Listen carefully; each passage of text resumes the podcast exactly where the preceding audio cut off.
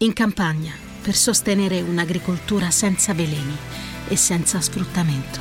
L'8 per 1000 all'Unione Buddista Italiana arriva davvero a chi davvero vuoi tu. 8 per 1000 unionebuddista.it Avete mai pensato che non creiamo amicizie sulla base dell'età?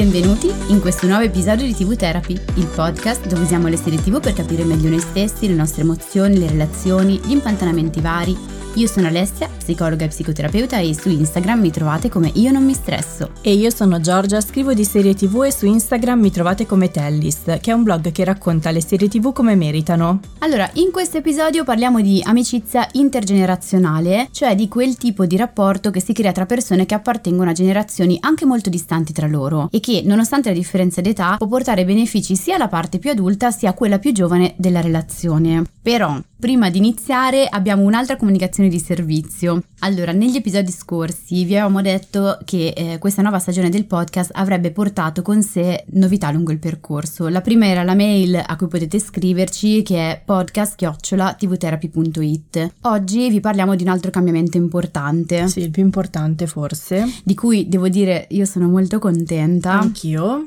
e appunto oggi vogliamo condividerlo con voi. Allora, qualcuno potrebbe averla già intuita cliccando sull'episodio di oggi perché il nostro logo è un po' diverso. Se si guarda in alto, infatti, sopra la testa di Freud c'è un'etichetta con scritto Voice Network che segna l'inizio di una collaborazione per noi molto significativa. Cos'è Voice? Allora, Voice è una startup di podcasting italiana che si occupa di produrre e promuovere contenuti podcast di intrattenimento responsabile, cioè contenuti creati da podcaster indipendenti che vogliono intrattenere chi ascolta e nel mentre dargli un po' di strumenti per capire eh, se stesso e il mondo. Ecco, nei mesi scorsi siamo state contattate dai ragazzi di Voice eh, che ci hanno proposto di entrare a far parte della loro rete di podcaster e anche se all'inizio la cosa ci spaventava parecchio, abbiamo deciso di accettare accettare perché loro abbiamo trovato una competenza, un rispetto per il nostro lavoro e soprattutto un'umanità che finora non avevamo mai riscontrato in altre società che ci avevano chiesto di collaborare. Sì, e direi che siccome siamo persone serie ci siamo convinte di aver fatto la cosa giusta quando in fondo al contratto, diciamo così, virtuale abbiamo trovato una GIF che ci ha divertite molto. E quando abbiamo visto le risposte alle mail tipo, uh, è vero, che è lo stesso modo in cui anche noi rispondiamo alle mail, c'è proprio un pezzo a pelle, insomma, che è scattato e poi proprio un modo di, di lavorare, di mh, immaginare e percepire i podcast che ci è piaciuto molto, che è molto in linea con noi. E poi c'è il pezzo di libertà. Mm-hmm. Adesso vi, vi, raccontiamo, insomma, che per noi è sempre un caposaldo, insomma, nella scelta delle collaborazioni. Um, allora, per noi, per il nostro podcast e per voi che ascoltate, in realtà non cambierà pressoché nulla, cioè continueremo a parlare di serie tv e psicologia nel modo in cui abbiamo sempre fatto e appunto con assoluta libertà, non siamo condizionati, non ci sono condizionamenti esterni e questa è per noi la condizione essenziale su cui non transigiamo. Credo che sia la prima domanda che abbiamo fatto quando abbiamo fatto la call per questa collaborazione, sì, cioè siamo chi, libere. Eh, il nostro interlocutore diciamo che ci ha guardate come dire mi sembra normale che voi abbiate la libertà di dire quello che volete, quindi anche questo ci ha convinti cioè, abbastanza. Convinte al 100% e assicuro che non è una cosa così scontata perché molto spesso ci sono collaborazioni che appaiono libere in realtà poi ti mettono una serie di paletti che vabbè a me fa venire sempre l'orticaria. Assolutamente. E anche perché a volte deformano poi la scientificità delle cose. Ecco qui non, non c'è stato questo aspetto quindi siamo andate via tranquille. C'è solo una, una cosa che noterete di diverso cioè da questo momento all'interno degli episodi di TV Therapy potreste trovare un pochino di pubblicità. Non sarà per niente invasiva si tratta di spot velocissimi che non disturberanno la vostra esperienza di ascolto? No, l'abbiamo testato in prima persona e la nostra, la mia soprattutto, pazienza ha retto benissimo. Anche io sono andata ad ascoltarmi degli altri podcast che insomma che l'avessero per capire se mi desse fastidio in realtà no, anzi nello stacco tra una, un episodio e l'altro era anche mh, mm, di riposo, quindi insomma mm, ok. Questi spot però consentiranno a noi di iniziare ad avere almeno un minimo di risorse per portare avanti questo progetto perché come sapete, ce lo dite spesso tra l'altro, dietro a TV Therapy c'è un lavoro impegnativo e molto scrupoloso che va dalla ricerca delle fonti all'editing, questo lo fai tu, io non so, eh,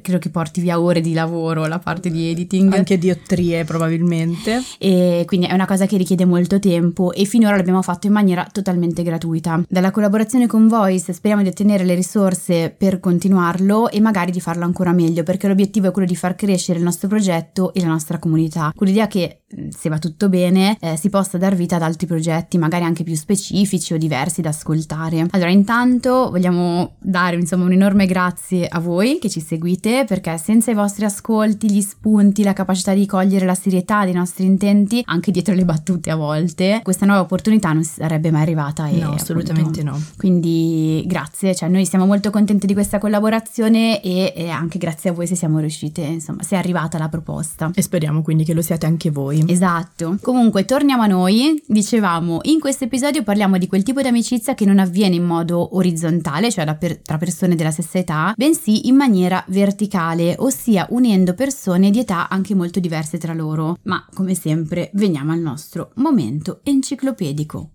con quale serie lo facciamo stavolta? Allora, l'obiettivo dell'episodio di oggi è principalmente fare felice Alessia, perché usiamo finalmente una delle sue serie TV preferite. Sì, anche lei ha delle serie TV preferite e per farvi un'idea del livello di adorazione potete immaginarvela nell'oscurità, nelle notti estive, sdraiata davanti allo schermo, mentre la sua risata si propaga per corridoi, stanze e anche strade tutto attorno. Sei educata? No, dico la, la verità. Devono immaginare la tua passione passione per questa serie. Questo podcast è un'esperienza immersiva. Esatto, che come avrete già capito è Only Murders in the Building e l'adorazione di Alessia non è del tutto ingiustificata perché si tratta di una delle comedy meglio scritte e più seguite che ci siano attualmente in circolazione. Perché io comunque ho gusti raffinati, cioè sono anche selettiva. Mm non esageriamo adesso. Comunque, Only Murders in the Building è uscita per la prima volta nell'agosto del 2021 sulla piattaforma americana Hulu e in Italia su Disney Plus e da quel momento è diventata un appuntamento fisso dell'estate televisiva. Io l'avevo scoperta attraverso questo podcast perché l'avevi proposta eh, tra le serie consigliate e sapevo che ti sarebbe piaciuta. Di cosa parla di preciso però Only Murders in the Building? È uno di quei misteri tragicomici dove in ogni stagione occasione uno stesso gruppo di investigatori si trova a dover indagare su un diverso caso di omicidio, solo che nel caso di Only Murders in the Building le ambientazioni e gli investigatori sono umoristicamente poco comuni perché l'obiettivo è ironizzare sulla diffusa passione moderna per i contenuti di genere true crime che ci fa sentire sempre un po' tutti in possesso degli strumenti per risolvere casi, no? La serie, il cui titolo italiano significa Solo omicidi nel palazzo, si apre con il ritrovamento di un cadavere all'interno di un condominio molto molto signorile di Manhattan che si chiama Arconia e ha una storia molto molto particolare. Nella realtà questo palazzo si chiama Belnord e ha davvero una storia altrettanto curiosa. La trovate in un vecchio post su Tellist che magari poi linkiamo nella descrizione di questo episodio. Sì, l'avevo letto, era interessante. Sì, era molto interessante. Se lo dice da sola. Sì, me lo dico da sola,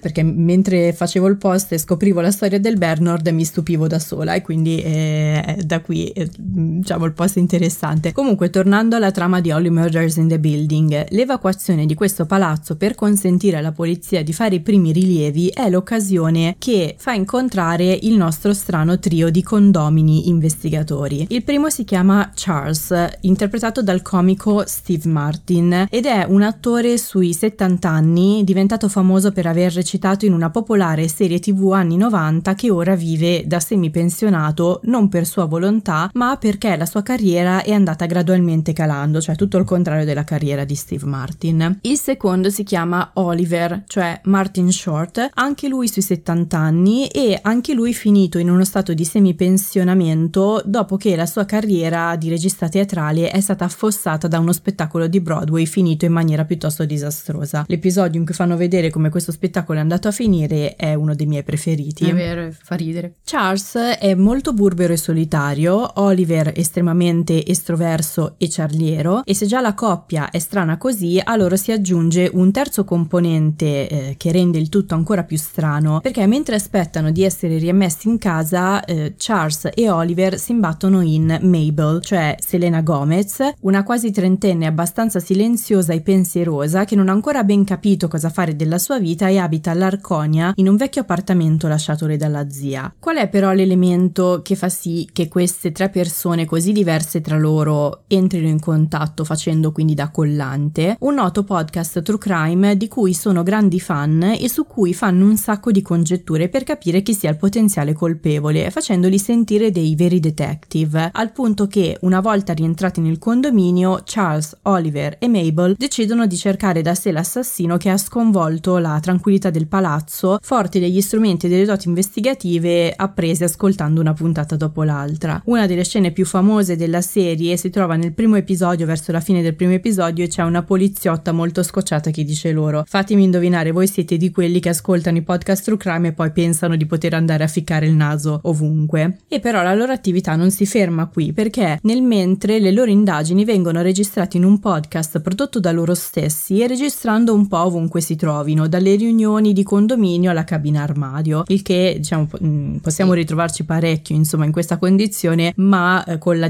dispensa piena di barattoli di pomodoro al posto della cabina armadio. Nel nostro caso sì. E che mi ricordo ancora un, un, un, episodio, forse era quello su Squid Game, sì. e che mentre registravamo si sentiva il tintinnio delle lattine che scontravamo. Perché era un episodio che avevamo aggiunto un po' all'ultimo perché era uscita una notizia sui bambini che guardano Squid Game, c'è tutta una serie di polemiche al riguardo e quindi avevamo aggiunto un po' anche polemiche. In corsa, registrato esatto. durante un nubifragio e l'unico posto dove non si sente il nubifragio è uno sgabuzzino. Sì, esatto. Beh, a questo punto il perché ne parliamo stavolta è abbastanza evidente, ma comunque vai, spiegaci. Sì, allora è evidente che ne parliamo per farti felice, come abbiamo detto poco fa, ma anche perché, come spesso accade con le serie tv scritte bene e di una certa sostanza, il vero focus della serie, quello che la rende profonda e anche piacevole da vedere, non è il mistero di scoprire l'assassino, anzi dell'assassino non gliene frega niente quasi a nessuno e la risoluzione dell'omicidio se ne sta in sottofondo, emergendo solo ogni tanto con qualche svolta o colpo di scena. Mi viene in mente che in questi giorni mi è passato sott'occhio un articolo che rispetto alla terza stagione diceva abbiamo scoperto chi è l'assassino, ma ce ne importa davvero? Che poi tra l'altro anche il prossimo episodio del podcast eh, prende in considerazione, cioè utilizza una serie che è eh, così interessante da altri punti di vista per cui la parte dell'omicidio passa assolutamente in secondo piano, ma non facciamo spoiler. No, assolutamente no. Comunque, tornando a Holly Murders in the Building, quello che interessa davvero alla serie e che quindi sta in primo piano è il legame che si crea tra i protagonisti, nonostante appartengano a generazioni molto distanti tra loro, e il modo in cui questo legame impatta via via sulle loro esistenze. L'incontro tra Charles, Oliver e Mabel non dà però vita a un'amicizia immediata, idilliaca, per intenderci non li si vede andare allegramente tutti e tre a braccetto a cercare indizi per New York. La cosa bella è che il loro rapporto è in continua costruzione e qui ci sta anche poi la parte comica del racconto. Charles,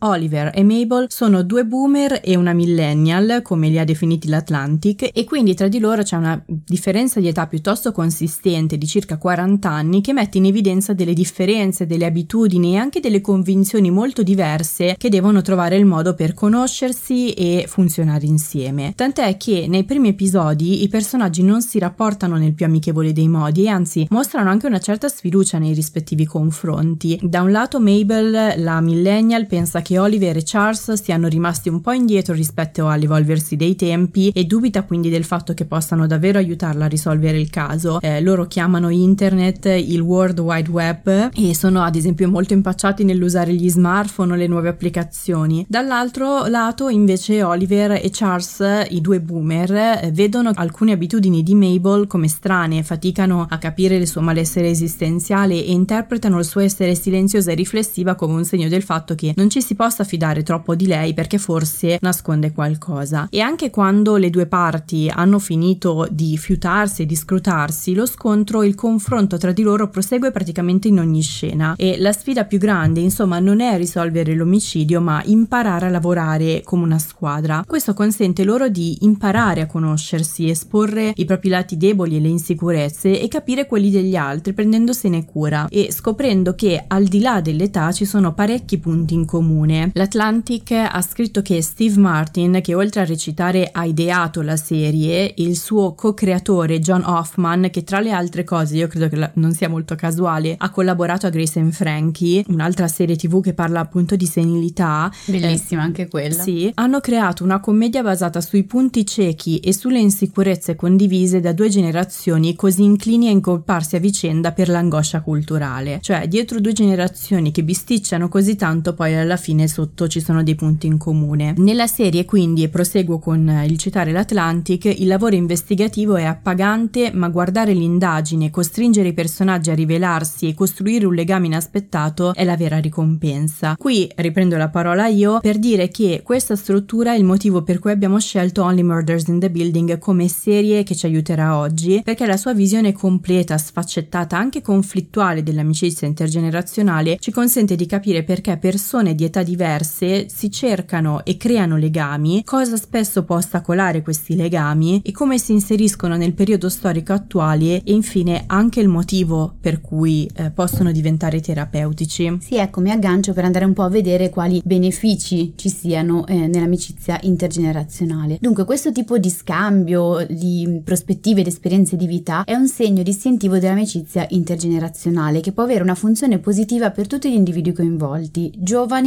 e più âgé. Esse possono diventare così intense, utili e profonde che il New York Times per definire questo tipo di relazione ha coniato il termine family. Sì, eh, è una crasi, cioè una fusione tra le parole friends, cioè amici, e family, cioè famiglia. Esattamente, quindi fatta un po' questa promessa, entriamo nel vivo. Quali vantaggi può avere un'amicizia intergenerazionale? Dunque, per le persone più grandi, più eh, age o anziane, insomma, l'amicizia intergenerazionale può rappresentare un antidoto sia all'isolamento sociale, che è un problema particolarmente pervasivo tra gli anziani, soprattutto in certe aree geografiche, sia un antidoto contro le loro idee negative connesse all'età che avanza, ad esempio la sensazione di non avere più un valore, di non servire più a niente, di non avere più progetti. Sì, nella serie il fatto di indagare sull'omicidio e di avere un nuovo obiettivo, eh, cioè trovare l'assassino ma anche eh, registrare il podcast, rinvigorisce due personaggi più âgé, tanto che poi si aprono a nuove esperienze anche in ambito amoroso. E se ci pensiamo, prima citavi Grace e Frankie, avviene un po' una cosa simile, cioè nel momento in cui loro trovano, eh, adesso senza fare spoiler, una nuova attività, a partire peraltro da un po' dalle, dalle ceneri dei rispettivi matrimoni, alcune delusioni e la sensazione di non servire più a nulla, partono da quello, lo utilizzano come motore e danno vita a una nuova attività che le rinvigorisce molto. Sì, per chi non l'avesse vista, Grace and Frankie è una comedy di Netflix dove ci sono due donne, Jane Fonda e Lily Tomlin, che interpretano due eh, donne già nella terza età eh, che dopo aver scoperto che i rispettivi mariti sono omosessuali e hanno una relazione tra di loro, decidono di andare a vivere insieme nella casa al mare e da qui partono varie avventure. Esatto, e eh, man mano che avanzano queste avventure avviene una sorta di rinascita, idem in Only Murders in the Building, dove appunto l'avere un nuovo obiettivo, un nuovo progetto rappresenta proprio una, una sorta di rinascita. In particolare si scopre che non si è morti solo perché non siamo più vent'anni e che eh, finché c'è vita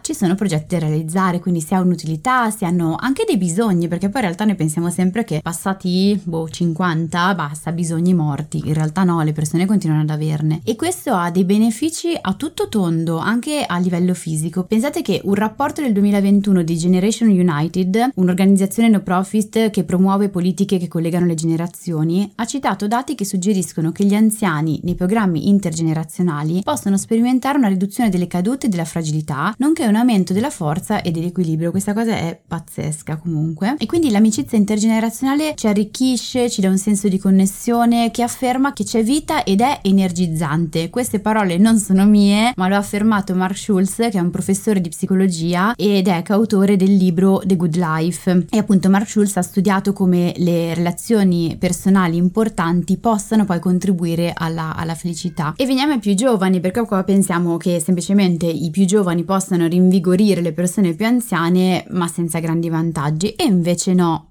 Che vantaggi hanno i più giovani? Allora, il primissimo che mi sento di inserire è comprendere che anche qui la vita non finisce ai 30 anni. Questa è una mia fissa comunque. Sì, lo sappiamo. Cioè, è proprio un messaggio da portare nel mondo. E puoi eh, scrivertelo in fronte se vuoi. Un po' eccessiva, però letta così sembra più ferrato magico che con okay. ogni potenza porta messaggi nel mondo. Comunque, c'è una grossa paura eh, anche dei più giovani è che una volta ultimate le tappe preconfezionate, tra virgolette, della società, quindi lavoro, matrimonio e figli, basta, la vita sia finita. Sì, che poi è quello che dicevamo nell'episodio numero 79, eh, mi pare, il primissimo con cui abbiamo iniziato questa nuova stagione del podcast, in cui avevamo utilizzato Flashman is in Trouble per raccontare la crisi dei 40 anni. Esattamente. E eh, sta paura qua, che appunto la vita finisca poi insomma intorno ai 40 anni, è il velo fil rouge tra le diverse generazioni, cioè la vita che finisce, la fine della spensieratezza, l'impossibilità di generare nuovi progetti, che è una roba che fa venire l'ansia solo a sentirlo e infatti è un sacco di adolescenti e giovani adulti che si bloccano perché col cavolo che hanno voglia di andare verso i 30 anni per ingrigirsi e vivere una vita triste e piatta. In realtà un sacco di persone anche più grandi che si bloccano per la stessa ragione perché pensano che raggiunti i 50-60 anni basta, cioè non ci siano più progetti, non ci sia più spazio per loro in questo mondo. E questo pensiero non è mai stato più falso di così come in questo periodo storico in realtà. Quindi torniamo a noi, l'amicizia intergenerazionale ha la funzione di mostrare che non sia esattamente così appunto e che la spensieratezza i nuovi progetti, anche la sessualità, sono presenti anche ben dopo i 30-40 anni. Vediamo poi quali altre funzioni vantaggiose, insomma importanti possono avere le amicizie intergenerazionali per quanto riguarda i più giovani. Un altro fattore è legato alla possibilità di affidarsi agli amici più grandi, proprio come delle guide, come se fossero delle guide, ma va detto poi che è vero anche il contrario. Il dottor Schulz, eh, di cui insomma abbiamo citato alcune parole prima, ha osservato che gli studenti universitari a cui ha insegnato eh, per tre decenni lo mantengono giovane e rinvigorito. Di fatto i più grandi sono una guida per i più giovani a livello di esperienze e di possibilità di vedere uno spicchio di mondo eh, sconosciuto a livello storico, ma anche proprio come fase di vita. I più giovani a propria volta diventano una guida ai progetti, alla spensieratezza, alle musiche anche più moderne, cioè fanno scoprire i nuovi pezzi di mondo che gradualmente si sviluppano ed evolvono. Secondo alcune testimonianze raccolte dal New York Times, poi c'è un ulteriore fattore che caratterizza il legame tra generazioni diverse e questo fattore è il tempo, cioè le persone molto più adulte adulte che rientrano magari già nella fascia d'età più age, quindi 70 anni giù di lì, hanno già compiuto diversi step di vita e quindi generalmente conducono un'esistenza meno frenetica, quindi forse potremmo collocare questo periodo un, nella fase di vita in cui si va, non so, in pensione, in cui i figli sono grandi e non si hanno a volte dei genitori a cui badare, ecco, ci sono meno impegni che gravano sulle spalle e conducendo un'esistenza appunto meno frenetica possono dedicare maggiore tempo ai loro amici più giovani facendoli sentire eh, ascoltati e capiti. Questo può cementare ulteriormente il rapporto.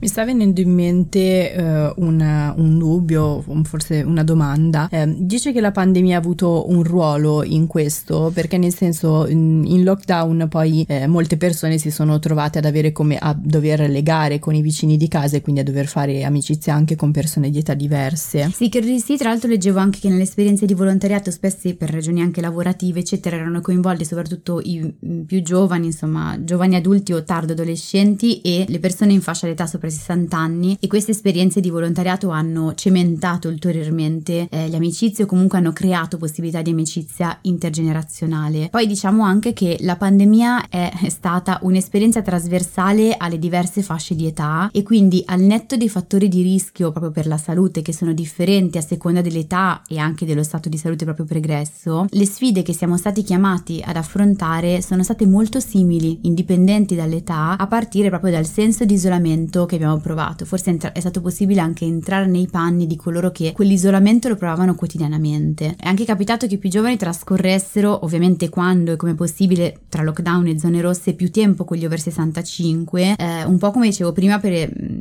esperienze di volontariato o in altri casi per, non so, supporto alla spesa, l'aiuto con il cellulare. Io ricordo, non so, si andava per esempio mh, con moltissima attenzione però ad aiutare aiutarli a capire come utilizzare le videochiamate, per esempio, no? Proprio per uscire dall'isolamento. E ricordo un sacco di ragazzi anche proprio durante le terapie che raccontavano proprio le loro preoccupazioni per i nonni o comunque per la popolazione a loro affine ed erano anche molto premurosi, cioè non so, si assicuravano che non uscissero troppo di casa, che avessero quindi tutto il necessario, erano loro a provvedere magari al necessario alla spesa perché magari invece i genitori erano impegnati al lavoro, quindi sì, credo che la pandemia abbia ulteriormente cementato eh, il fenomeno. Sì, adesso non so se me lo sono persa io, ma non credo che eh, Only Murders in the Building faccia riferimento a un mondo dove c'è stata la pandemia. Non credo. No, non credo nemmeno io, non mi, non mi pare di ricordare accenni, diciamo, a un periodo passato, eh, il fatto che siano usciti dalla pandemia, però ecco, nel caso eh, della serie, anche qui il tempo che i protagonisti dedicano l'uno all'altro è reciproco, quasi paritario nella quantità, nel senso che Charles e Oliver sono sì pressoché pensionati e quindi possono farsi coinvolgere dalle indagini e seguire le iniziative di Mabel nella ricerca degli indizi, accogliendo man mano i suoi pensieri, i motivi che la rendono malinconica, sostenendola nella ricerca di una nuova direzione di vita. Ma anche Mabel, essendo disoccupata e avendo reciso quasi ogni amicizia con persone a lei coetanee, poi si vedrà il perché, ha diverso tempo da dedicare a Charles e Oliver, anche ascoltare le loro paure legate alla senilità, incoraggiarli a cercare di nuovo degli scopi che portino colore nelle loro vite. E il fatto che poi non debbano solo risolvere un caso, ma come abbiamo detto registrare anche un podcast, espande ulteriormente il tempo che i tre personaggi trascorrono insieme, facendoli sentire ancora più vivi. Il rapporto che si crea tra di loro è proprio quello tra tre amici che scambiano segreti, eh, paure, consigli sulle proprie vicende familiari, professionali, anche sentimentali, come se la differenza di età non ci fosse. Come abbiamo detto però c'è eh, una parte ben precisa della serie dove invece il gap tra le due generazioni si percepisce e come e sono i momenti di discordia, cioè di divertente battibeccare tra di loro. Il motivo per cui nella serie accanto a Steve Martin e Martin Short è stata inserita un'attrice molto più giovane come Selena Gomez è mostrarci il perché spesso le persone di generazioni differenti faticano a entrare in contatto. L'Atlantis si è chiesto perché tre persone senza alcun interesse reciproco dovrebbero voler trascorrere così tanto tempo insieme raccogliendo prove per un podcast che ottiene al massimo una dozzina di ascoltatori? La risposta è che eh, soprattutto in partenza e poi anche nel corso degli episodi, tutti e tre cercano di dimostrare il proprio valore, cercando di far prevalere le proprie ipotesi e i propri metodi di indagine su quelli proposti dal resto del gruppo. In un certo senso, quindi, l'omicidio avvenuto nel condominio diventa una questione strettamente personale e secondo l'Atlantic questo egocentrismo, possiamo definirlo così, questo bisogno di mettere davanti sé e questa sfiducia intrinseca in chi ha un'età diversa, quindi in chi è più anziano o più giovane, rispecchia esattamente ciò che poi crea il divario generazionale anche nella realtà, ossia si tende anche con un pochino di arroganza a fidarsi solo di se stessi, delle proprie conoscenze, delle persone che appartengono alla propria fascia di età rispetto a chiunque altro, il che ci porta dritto ai motivi per cui, per quanti benefici possa avere, l'amicizia intergenerazionale spesso fatica a trovare terreno fertile nella nostra società, giusto? Sì, ci sono diverse sfide che talvolta possono ostacolare la possibilità di stringere amicizie intergenerazionali. Per prima cosa mi viene in mente il linguaggio, nella forma e nel vocabolario, che spesso genera un divario tra le persone di diverse generazioni e fa sentire l'altro quasi come se fosse uno straniero di cui non si capisce appunto il vocabolario, il linguaggio utilizzato. O in altri casi c'è una difficoltà a condividere dei significati, a comprendere i significati no? che l'altro inserisce nei discorsi. Eh, inoltre le persone più anziane tendono a dare priorità alle relazioni già esistenti rispetto a quelle nuove, mentre i più giovani, avendo il compito di vita di sviluppare le relazioni extrafamiliari, soprattutto quelle tra pari, per procedere proprio nel percorso di vita verso l'autonomia, è proprio un compito di sviluppo, si dice, prediligono le relazioni tra pari. Eh, anche se poi secondo me è sempre interessante osservare come i ragazzi entrino mh, giustamente e naturalmente in sfida con i genitori nel corso dell'adolescenza, ma si mostrino in genere molto premurosi e attenti nei confronti dei nonni e dei loro coetanei. In generale poi c'è una tendenza a considerare la propria generazione come migliore, più furba, più intelligente, differente e anche un po' più speciale rispetto alle altre e direi che in questo non aiuta il modo in cui è strutturata la nostra società. Shannon Jarrott, professoressa di servizi sociali presso la Ohio State University, si occupa di studiare la costruzione di comunità intergenerazionali, afferma che, cito proprio le sue parole, la nostra società è davvero brava a segregare i gruppi in base all'età. Tendono ad esserci mh, proprio alcune eccezioni, situazioni in cui questo tipo di legami avvengono in modo più organico, ad esempio le opportunità di tutoraggio, volontariato, volontariato o anche gli ambienti eh, religiosi e soprattutto alcuni luoghi di lavoro, ma più in generale ci sono pochi luoghi e poche occasioni in cui stringere questo tipo di amicizia. Gli incontri intergenerazionali, riprendo la parola ma di fatto riassumendo poi quello che eh, lei dice, sono per lo più confinati all'ambiente familiare o a qualche fugace fu- e fortuito incontro, che però non può sfociare in una relazione più duratura o comunque molto difficile che accada. Jarrett evidenzia come, essendoci poche opportunità per noi di stringere questo tipo di eh, amicizie, stiamo un po' perdendo l'opportunità di imparare e di crescere. È come se mancasse, eh, qua dico poi io, quel passaggio del testimone, quel tramandare esperienze, narrazioni, storie familiari, eh, sociali ma anche storiche che un tempo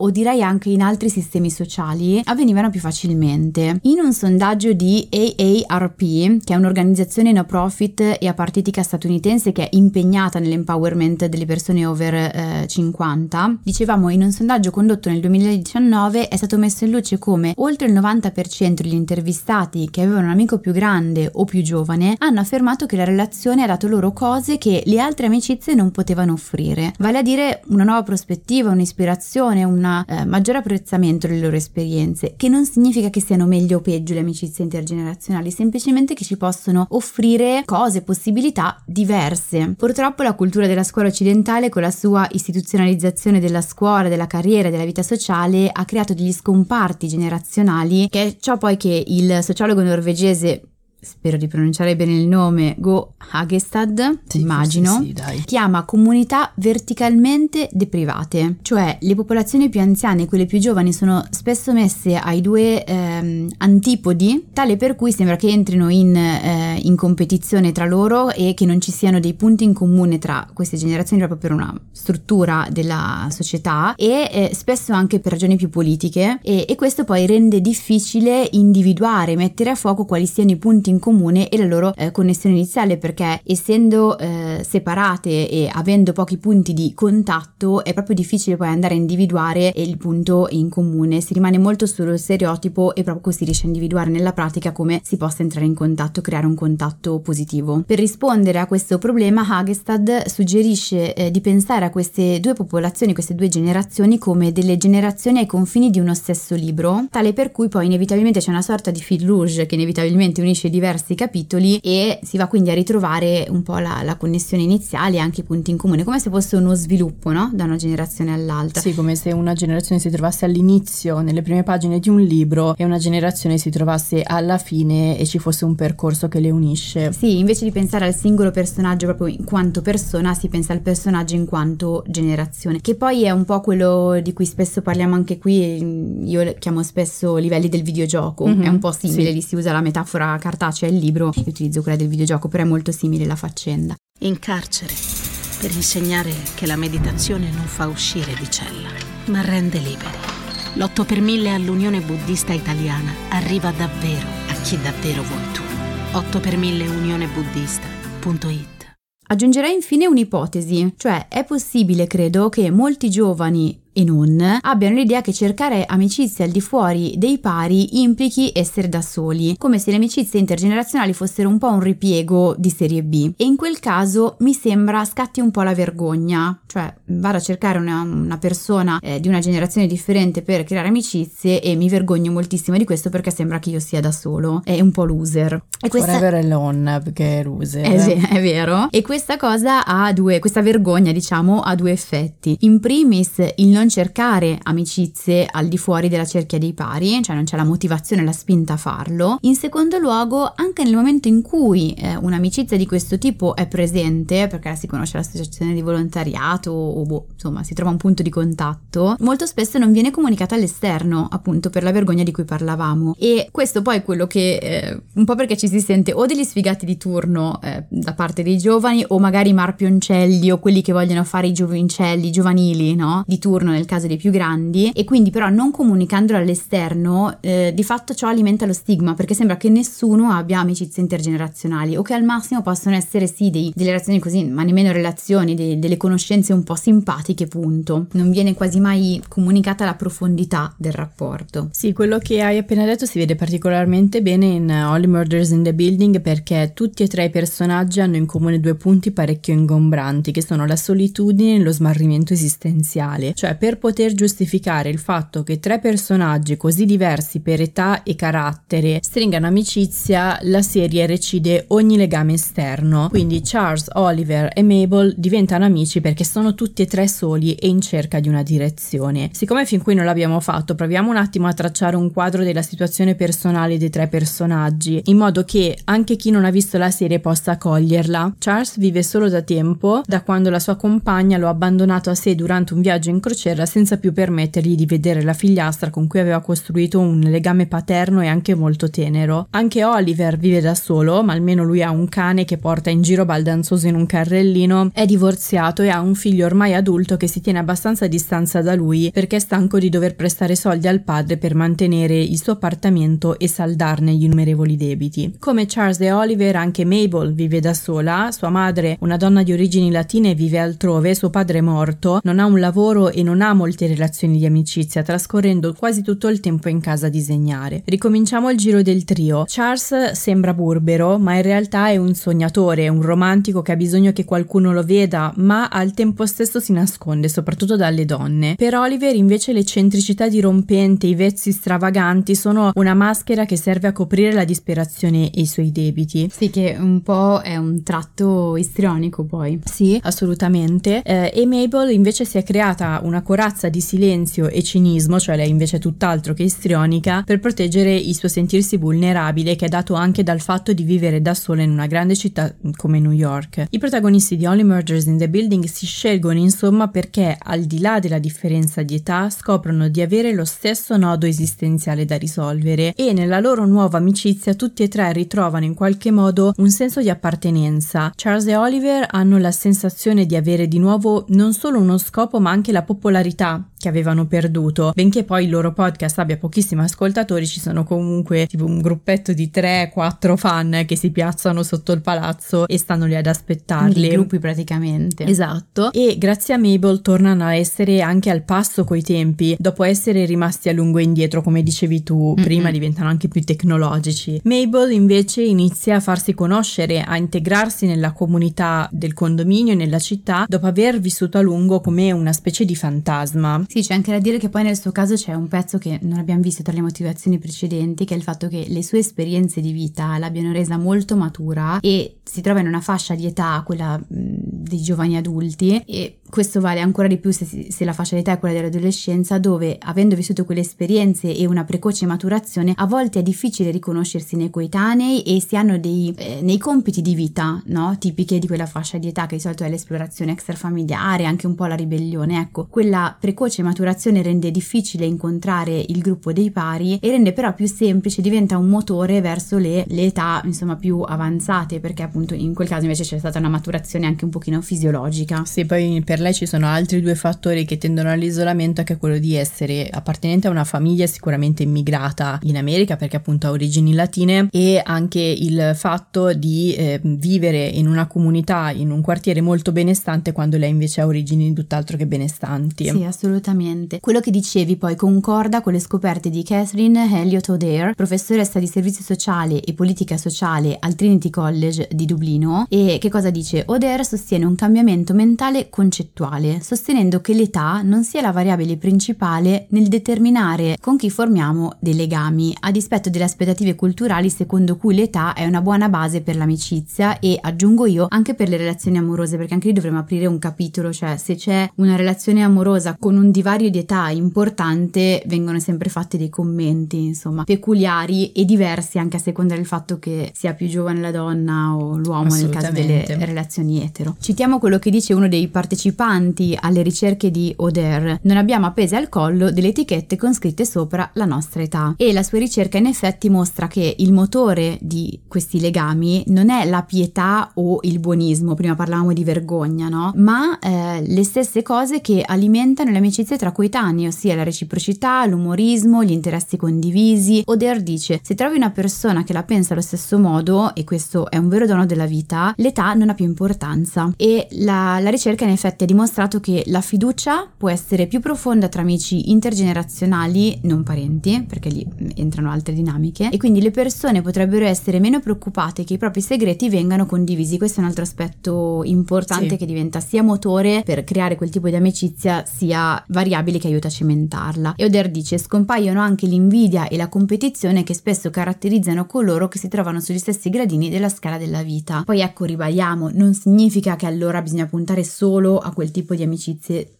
perché poi quando raccontiamo i vantaggi di qualcosa tendiamo sempre a estremizzare. Mabel nella serie che tende ad avere ehm, una forte amicizia con loro ma evita pressoché in toto i coetanei anche sulla base della propria storia, ecco quel pezzo lì in terapia sarebbe un pezzo comunque da trattare, non va bene avere solo un tipo di amicizia, cioè comunque ci, eh, ci dice delle cose, ecco. Sì, che poi tra l'altro è un fattore di cui uh, Only Murders in the Building è un buon esempio non solo per la storia che racconta racconta, ma anche per il cast che la porta in scena, perché la serie mette in comunicazione diverse generazioni di attori e anche di spettatori e aggiungerei anche di guest star che compaiono con il loro nome facendo molta autoironia. Mi viene in mente Sting. Esatto, nella prima stagione i sospetti ricadono ad esempio su Sting, che Mabel è convinta essere il cantante degli due, ma poi ci sono anche Amy Schumer, quindi mh, mm, ci sono vari guest star che compaiono all'interno della serie e tra di loro ci sono parecchi anni di di differenza e anche un consistente divario di esperienza, anche solo nel trio principale. Steve Martin e Martin Short lavorano insieme da decenni, dalla loro prima collaborazione nei film I Tres Amigos del 1986 e nel tempo sono diventati un duo con delle dinamiche comiche famose e ben definite. L'Atlantic ha scritto hanno sviluppato un ritmo naturale, Martin è l'uomo serio con una vena saggia, Short produce personaggi esagerati con contorsioni facciali pazze, io dico che semplifica la faccia di gomma. Martin fa ridere il pubblico con lui, Short per ridere di lui. La loro è un'armonia che i comici spesso sognano di sviluppare ma che raramente raggiungono. Questa chimica si percepisce tantissimo guardando Holly Murders in the Building e sulla base di questa armonia Martin e Short avrebbero potuto essere i soli protagonisti della serie, invece hanno integrato un elemento discordante solo in apparenza però come Selena Gomez, cioè un idolo delle generazioni più giovani, un'ex attrice Disney Disney, divenuta poi cantante famosissima sui social, su Instagram, la chimica tra loro è molto molto forte. Il fatto che Gomez abbia un'espressività e un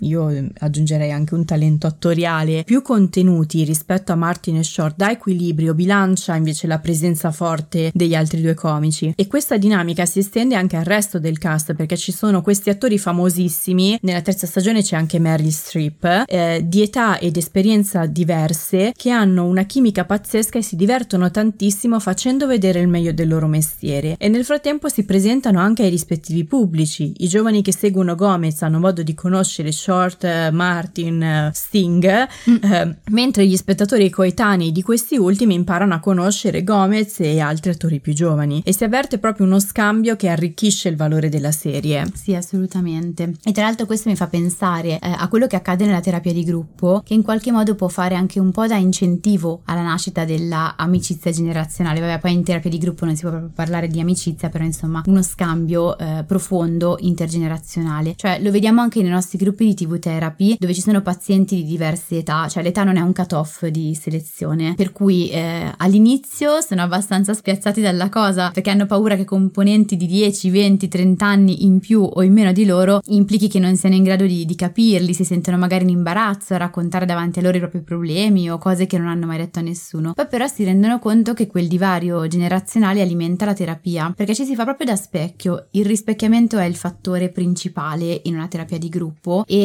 i pazienti più grandi rivedono i se stessi del passato, si confrontano con quello che hanno fatto, con i rimpianti, acquisiscono anche una certa vitalità o la riscoprono in alcuni casi, eh, mentre i pazienti più giovani vedono se stessi, eh, i se stessi del futuro, si confrontano con quello che vorrebbero o non vorrebbero diventare, vengono tranquillizzati anche nelle proprie paure perché hanno davanti qualcuno che c'è già passato e in questo caso la persona più grande fa un po' da guida dicendo sì guarda anche a me è capitato a 20 anni ma ora non solo loro, talvolta scoprono anche che quelle paure è più facile confidarle a una persona di età diversa, perché non c'è appunto il fattore competizione di cui parlavamo prima, di cui parlava Oder, e anche tutte le battute spontanee che spesso vengono, ehm, vengono fatte scappano in realtà sull'essere vecchio, sull'essere troppo giovane, tipo non so, a 40 anni ma è giovanile o sono andata in quel posto ma erano tutti sessantenni, non sono percepite come un'offesa, bensì diventano un motivo per ridere e cimentano ancora di più il legame, proprio come avviene in Only Murders in the Building. Perché se poi si osserva bene, anche se i tempi cambiano, le dinamiche di base delle diverse età e fasi di vita in realtà cambiano ben poco, quindi si scopre di essere molto più simili e vicini di quanto sembrasse in partenza. Ovviamente eh, la terapia è un posto perfetto da questo punto di vista perché si raccontano cose anche molto intime. Sì, ne avevamo parlato anche nell'episodio numero 34 che si intitolava Perché ci specchiamo nei personaggi anziani, osservando proprio come in tempi recenti tanti spettatori giovani si appassionino a serie tv con protagonisti age. Ci eravamo aiutati con La signora in giallo, che tra l'altro sta per tornare con un film, ma poi ci eravamo spostati anche su Grace and Frankie e uh, Only Murders in the Building. Quindi se volete un quadro ancora più completo dell'argomento e della serie potete andare ad ascoltarlo. Sì, credo che poi ci sia tutto un filone di serie che realmente stiano uscendo e diano voce anche a generazioni, io direi anche dai 50 in avanti, mentre prima erano meno rappresentate o rappresentate mi sembra in maniera più stereotipata,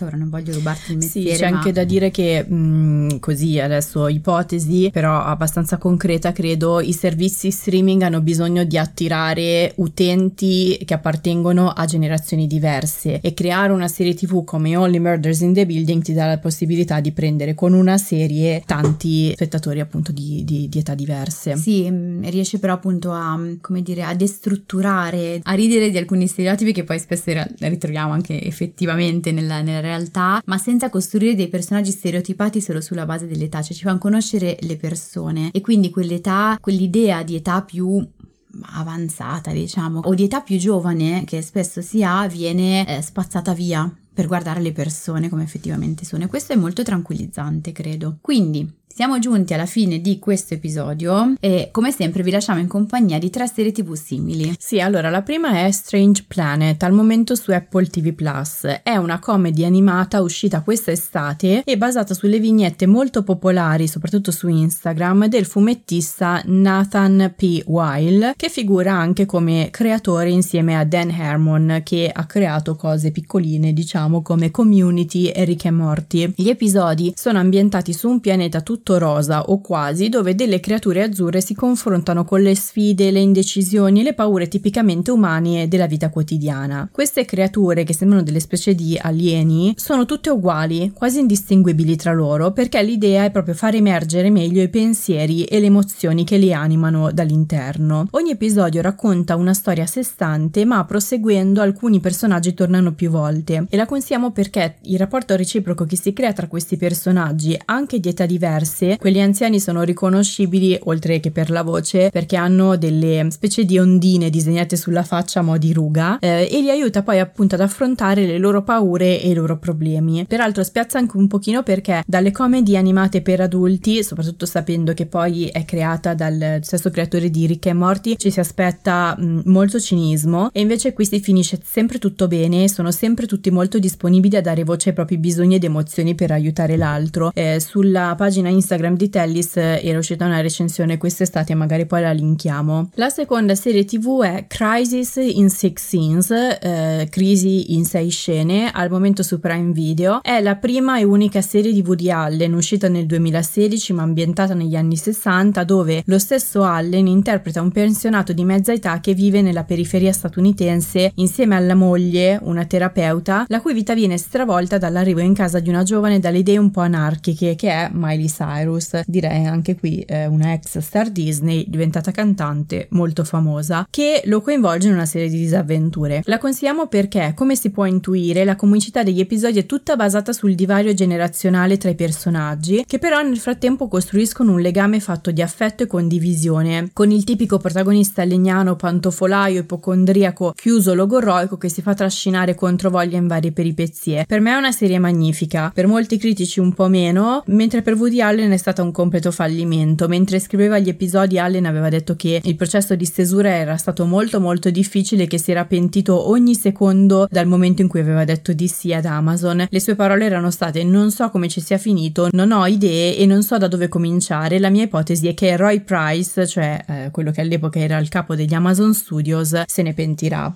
Se ne è pentito? Mm, non lo so, ha avuto delle recensioni molto basse, ma con Woody Allen non si capisce mai se le recensioni sono basse perché è Woody Allen da parte degli americani o perché il, il prodotto è veramente scadente. Io mi sono divertita tantissimo, ad esempio, con questa serie. Ma tu sei di parte. Sono di parte, è vero? Non si capisce mai se le tue recensioni positive su Woody Allen siano perché è Woody Allen. È vero. perché il prodotto Hai ragione, è non- non c'è equilibrio. È il contrario. Non c'è equilibrio. La terza serie TV è Lezioni di chimica, che non è ancora uscita, esce il 13 ottobre su Apple TV Plus. È l'adattamento dell'omonimo romanzo di Bonnie Garmos che racconta la storia di una donna che vive negli Stati Uniti negli anni 50, dove è quasi un'aliena. È di bella e autorevole presenza, lavora come chimica in un prestigioso centro di ricerca e si sfila con osservazioni logiche dalle convenzioni in cui i maschilismi vorrebbero rifilarla. Raggiunto il punto più basso della sua vita, a risollevarla arriva la proposta di condurre un programma di cucina che si chiama Cena alle 6, dove il suo amore per la chimica introduce un'intera nazione di spettatori, oltre che a ricette rivoluzionarie anche a opinioni che sfidano gli schemi sociali in cui hanno vissuto fino a quel momento. La consigliamo perché uno degli elementi più centrali della storia è il rapporto che si crea tra la protagonista e una vicina di casa ben più adulta di lei. Nel libro lo, lo è ancora di più, nella serie secondo me è stata un po' ringiovanita, che aiuta entrambe a mettere al posto giusto i pezzi della propria esistenza, facendo da mentore l'una all'altra sulla base delle proprie esperienze. Ma ce ne sono tante, come dicevi tu prima, di serie di questo tipo. ah, Pensiamo anche solo a The Bear, soprattutto la seconda stagione nella sua cucina si vede proprio come gli elementi più adulti e quelli più giovani interagiscano tra di loro aiutandosi, diciamo, a trovare eh, uno scopo di vita che sia più chiaro e a superare le difficoltà. Perfetto.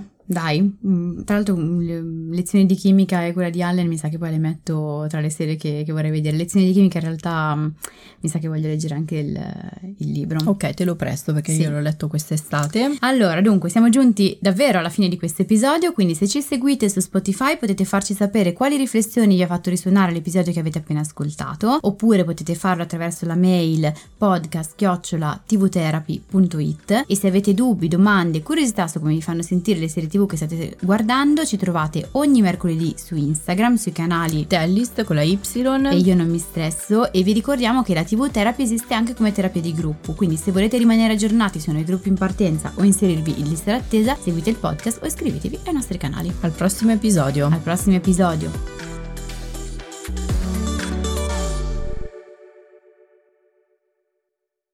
Faccio un altro accento. che accento vuoi fare? Tedesco! Bene. Avete mai pensato che non creiamo amicizie su base di età? Ma bella quella R. È vero. non posso ne metterlo neanche nei blooper perché hai urlato. In questo nuovo episodio di TV Therapy. Calmati. Com'è che è la mail? Eh, Podcast Chiocciola. Allora, è evidente che ne parliamo per farti felice, come abbiamo detto poco fa. no, anche perché sono tre generazioni. E Beh, era ovvio.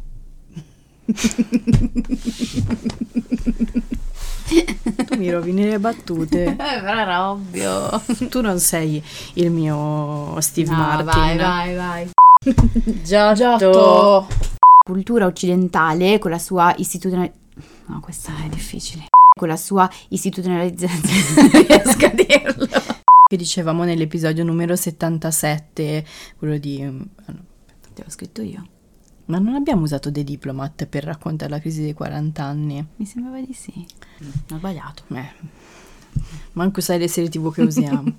Sei deludente. Oh no! Tra le macerie, per aiutare le vittime delle guerre e delle catastrofi naturali, anche quelle a quattro zampe. L'8 per 1000 all'Unione Buddista Italiana arriva davvero a chi davvero vuoi tu. 8 per 1000 unionebuddista.it